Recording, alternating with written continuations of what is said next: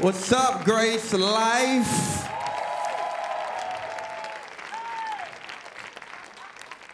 I called it Grace Life because when you really embrace grace, it's not just a church, it's a way of life. Come on, somebody say, I really embrace grace in my life, man. I'm excited to be here. I love, uh, really love your pastor.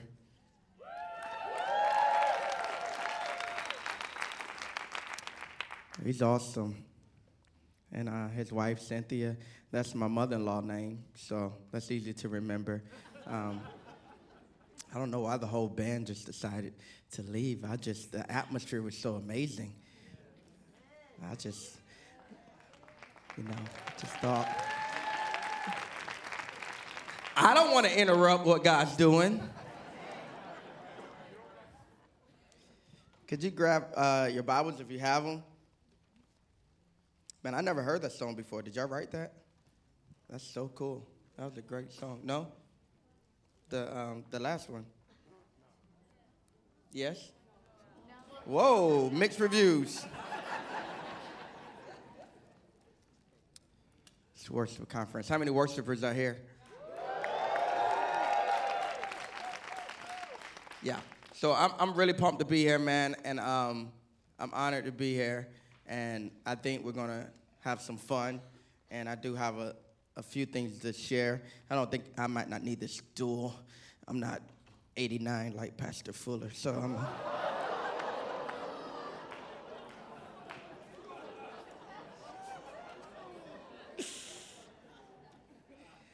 Jokes. Um, so, so the, the concept of this conference here at uh, Grace Covenant, I've been told, is um, about worship and from the Lord's Prayer that thy kingdom come, thy will be done on earth as it is in heaven. As it is in heaven. It's God's will for earth to look like heaven. I, I studied this guy by the name of Dr. Myles Munroe. You should look him up. He's, he's a genius, man. Yeah, and um, he says this.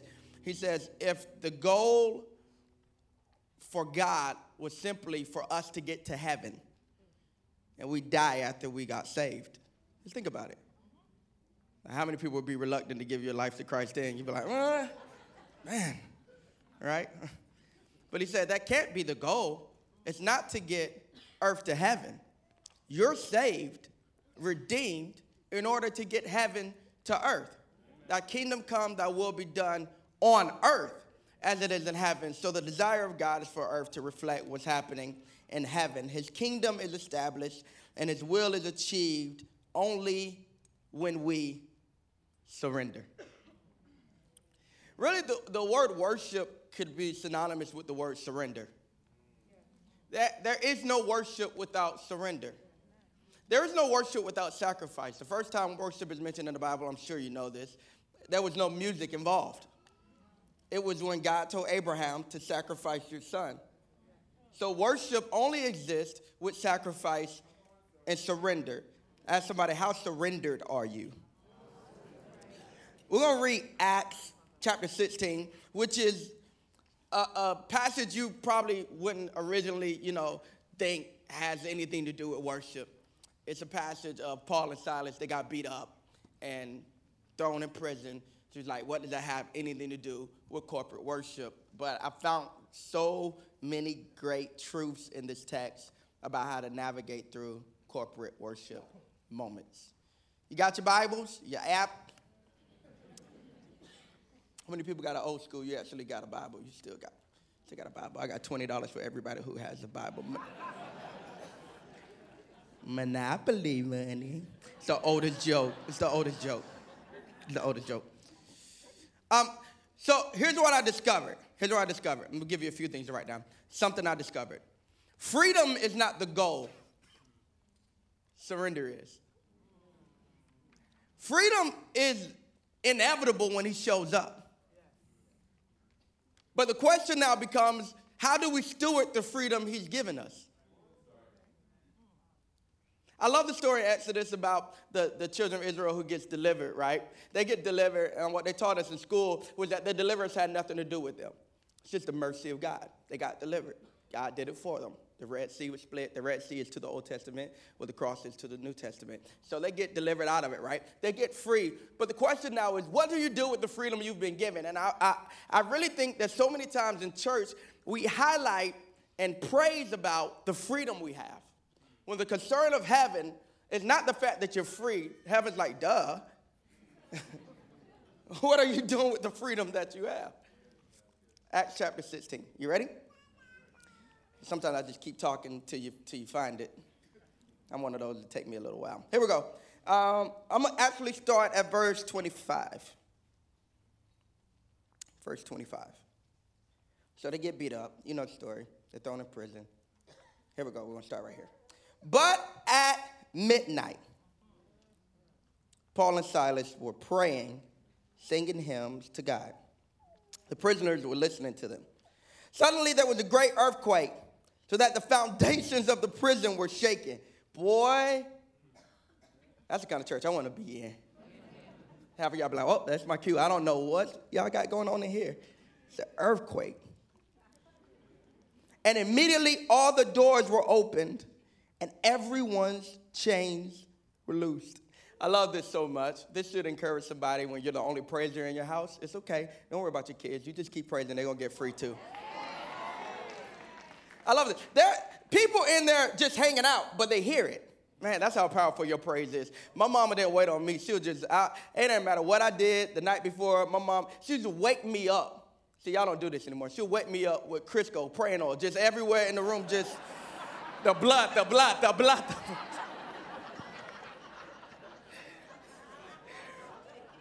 she didn't wait on me to get saved. And the keeper of the prison, awakened from sleep, seeing the prison doors open, supposing the prisoners had fled, drew his sword and was about to kill himself. But Paul called with a loud voice, saying, Do yourself no harm, for we are all here. What was Paul smoking? Wait a minute, bro. Just wait a minute. You gonna beat me? God gonna free me? and I'm to stay. Then he called for a light, ran in, and fell down trembling before Paul and Silas. And he brought them out, saying, Sirs, what must I do to be saved? There's so much that I want to unpack here. Um, if there's a countdown clock, you might want to give it to me because we'll be in here until midnight. Because the Bible says at midnight. See, some of y'all was like, I got stuff to do. First thing I want to look at here is how the whole verse starts. It starts off with the word but. Everything before this happens and it's terrible, right? They get falsely accused. And let me bring it to the 21st century. If this happened today, Paul and Silas are a hashtag. They're on everybody's Facebook and Instagram. They got beat up for no reason, put in prison, not just in prison, in the inner parts of the prison with chains on their hands, on their feet, and they did nothing but obey God. Have you ever obeyed God and found yourself bound? That's the tough part right there, man. How am I broken? I followed an instruction. How is my life ending up like this? But God, I thought I heard you. You were so loud and clear, and so I obeyed you, and now I'm here. And now they are here stuck in a predicament. But here's the part I love it says, but at midnight. This shows me something. It shows me something. Because I don't think any of us have it as bad as Paul and Silas right now. I know your situation's bad, but you're not beat up in prison right now. You're in air conditioned and everybody's looking good. You got on your chapstick. You don't look like your testimony.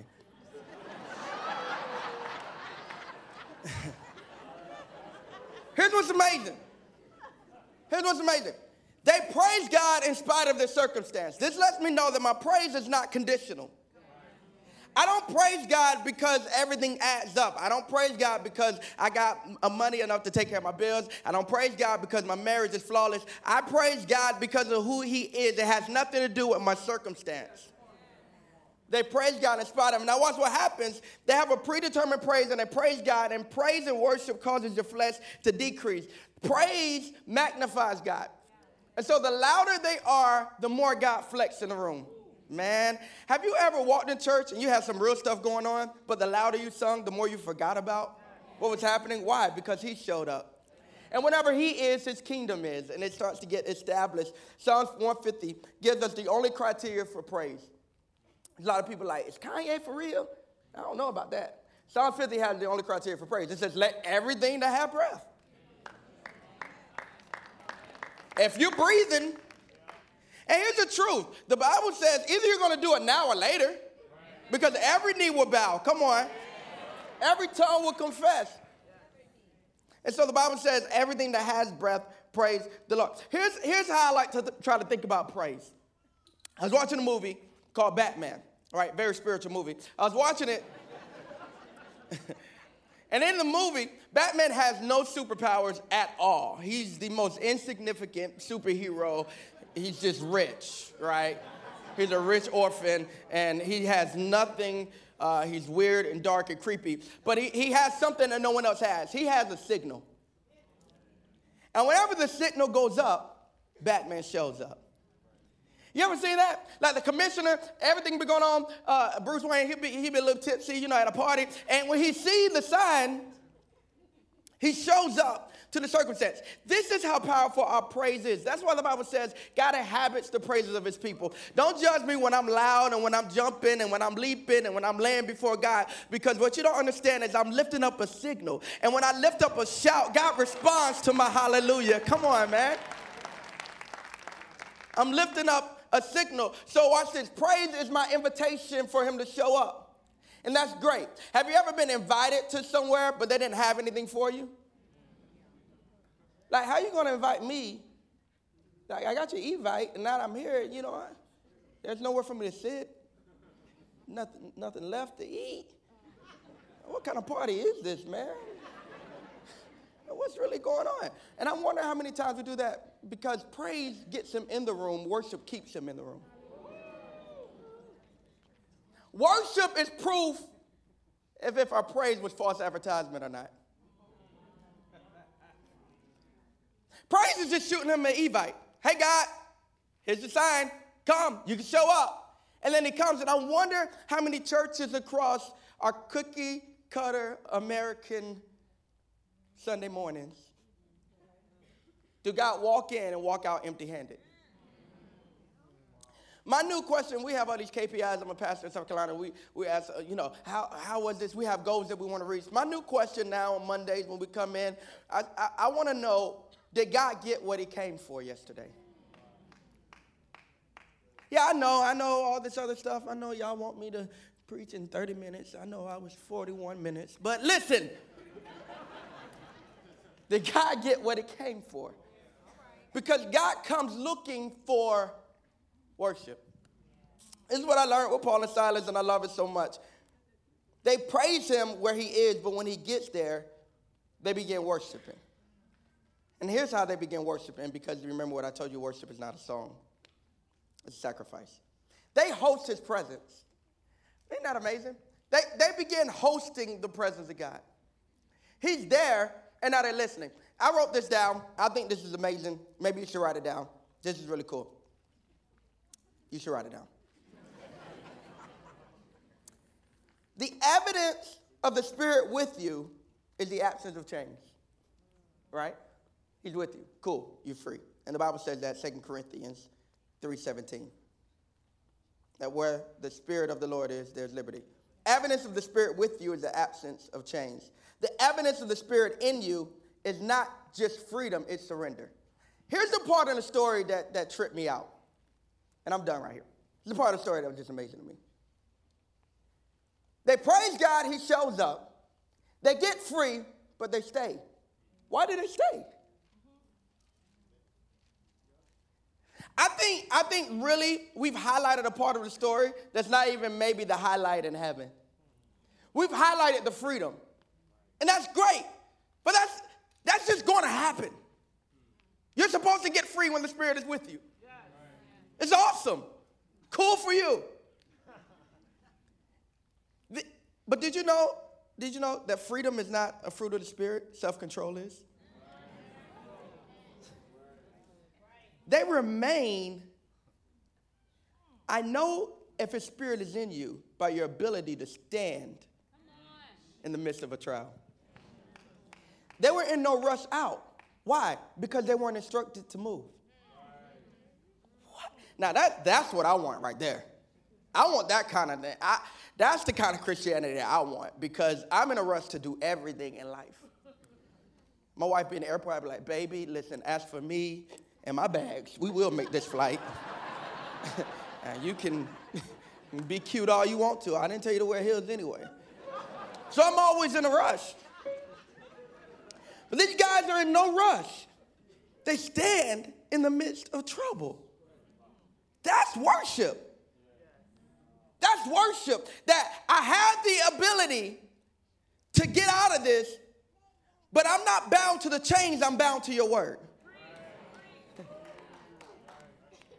This is for the woman who your husband cheated, and by law you could leave, but God told you not to.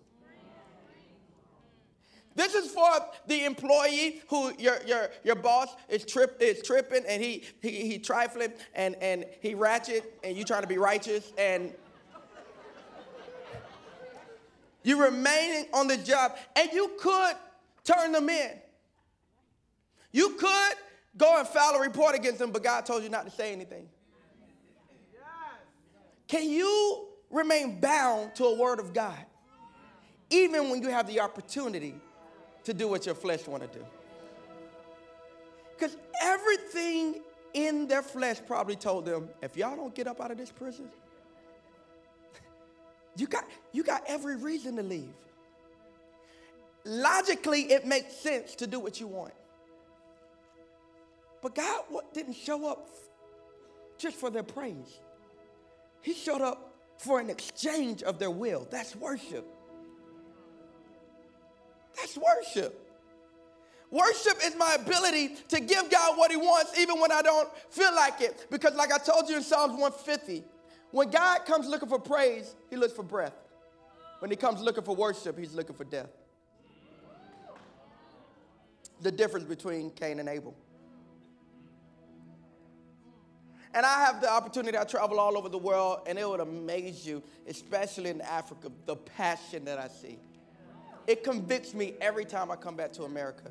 We're over there, and we was at this one venue, and it was jam packed, man. And, and this woman was laying outside with her face in mud, worshiping God. And we have our lattes. And it's just too inconvenient, God. I just, this isn't my favorite song, God. So I'm going to sit this one out.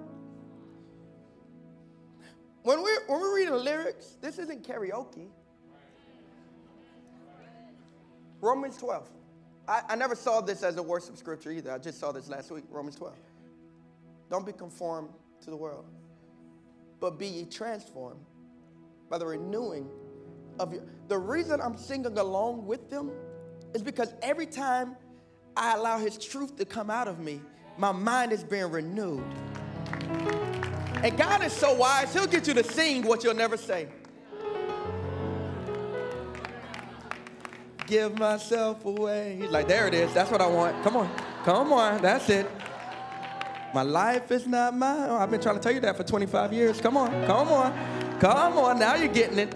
And your mind is catching up to what your spirit has always known. Oh my God. The Bible says, before I formed you, I knew you in your mother's womb. Listen, to know means that there was a, there was a relationship that existed. I mean, you and God had something before you had breath. He said, I already had a plan for you, and I sent you into the earth so that my kingdom can be established here. It will not happen without your surrender. The devil don't mind you being busy. well, I'm just, I'm just busy. I'm just, I'm just busy. I just got to get to the church because I'm just busy. I'm just. Did you know that you could be working for God but without God?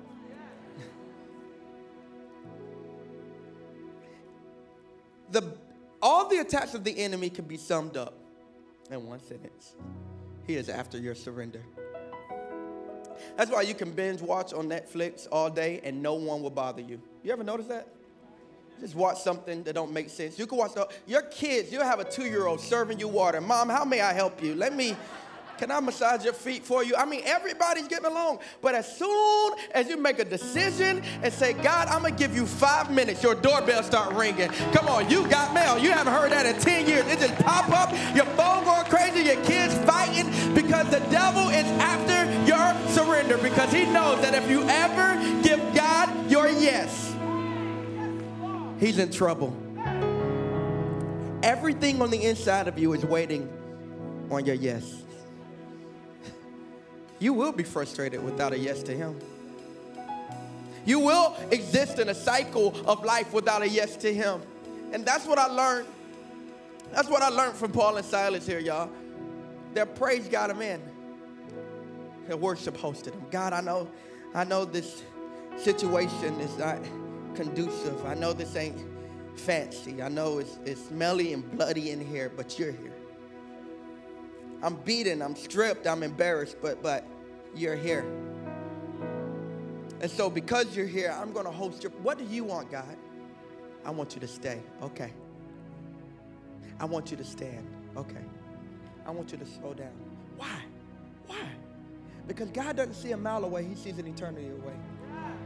Can I tell you why they couldn't leave? Because the jailer mattered to God. This is why your worship is so important. You can live without a lot of things, you can't live without worship. Because when I worship, I get a perspective from heaven that my flesh would never comprehend. Everything in me tells me to escape discomfort, to escape danger. But His Spirit rises in me and says, There's something else I want to do here.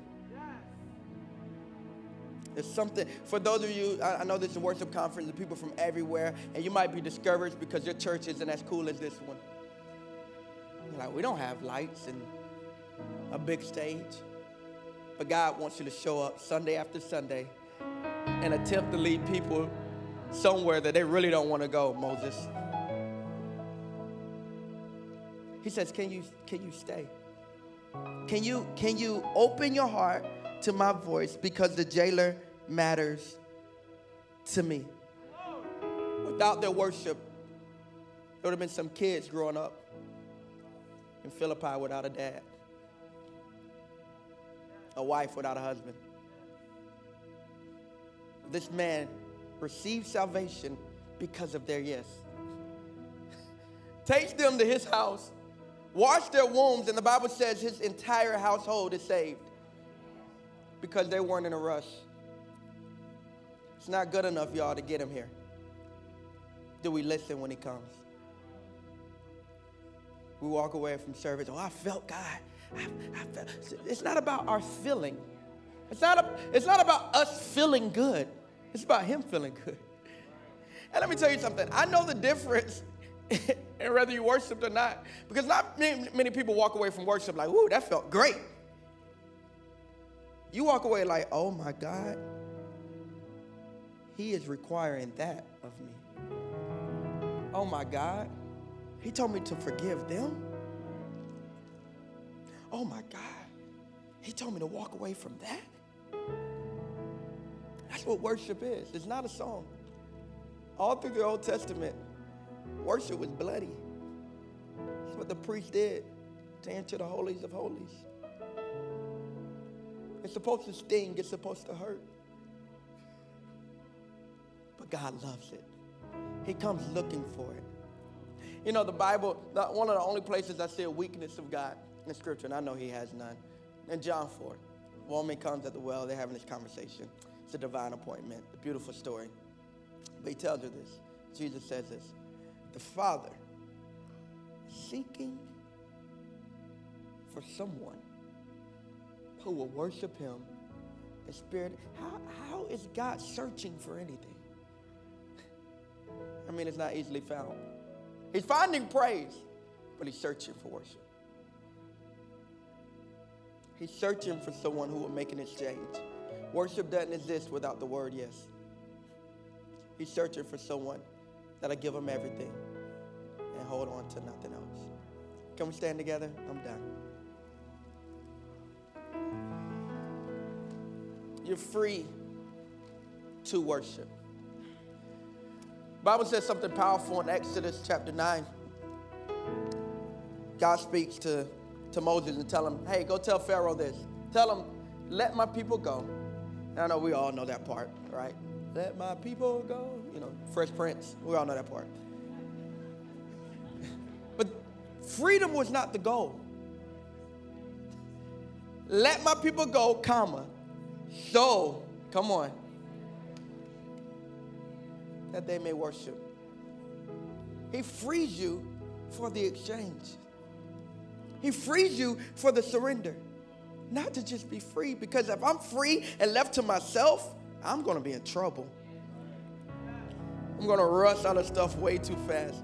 Jesus was never in a rush. He never ran. We never read about that. The only time he ever rides anything is going into Jerusalem on the triumphal entry. And isn't it funny? Jesus raises from the dead, and the Bible says he folds his clothes.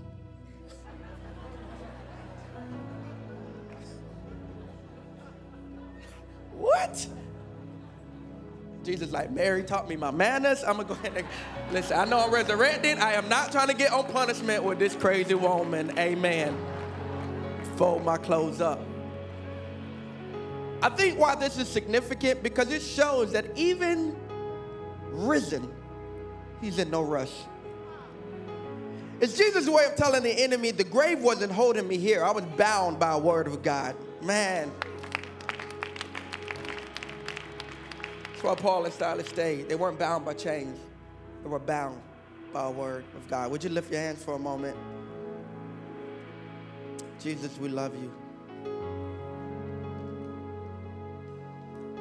Father, I'm going to ask that you would speak again. Speak again.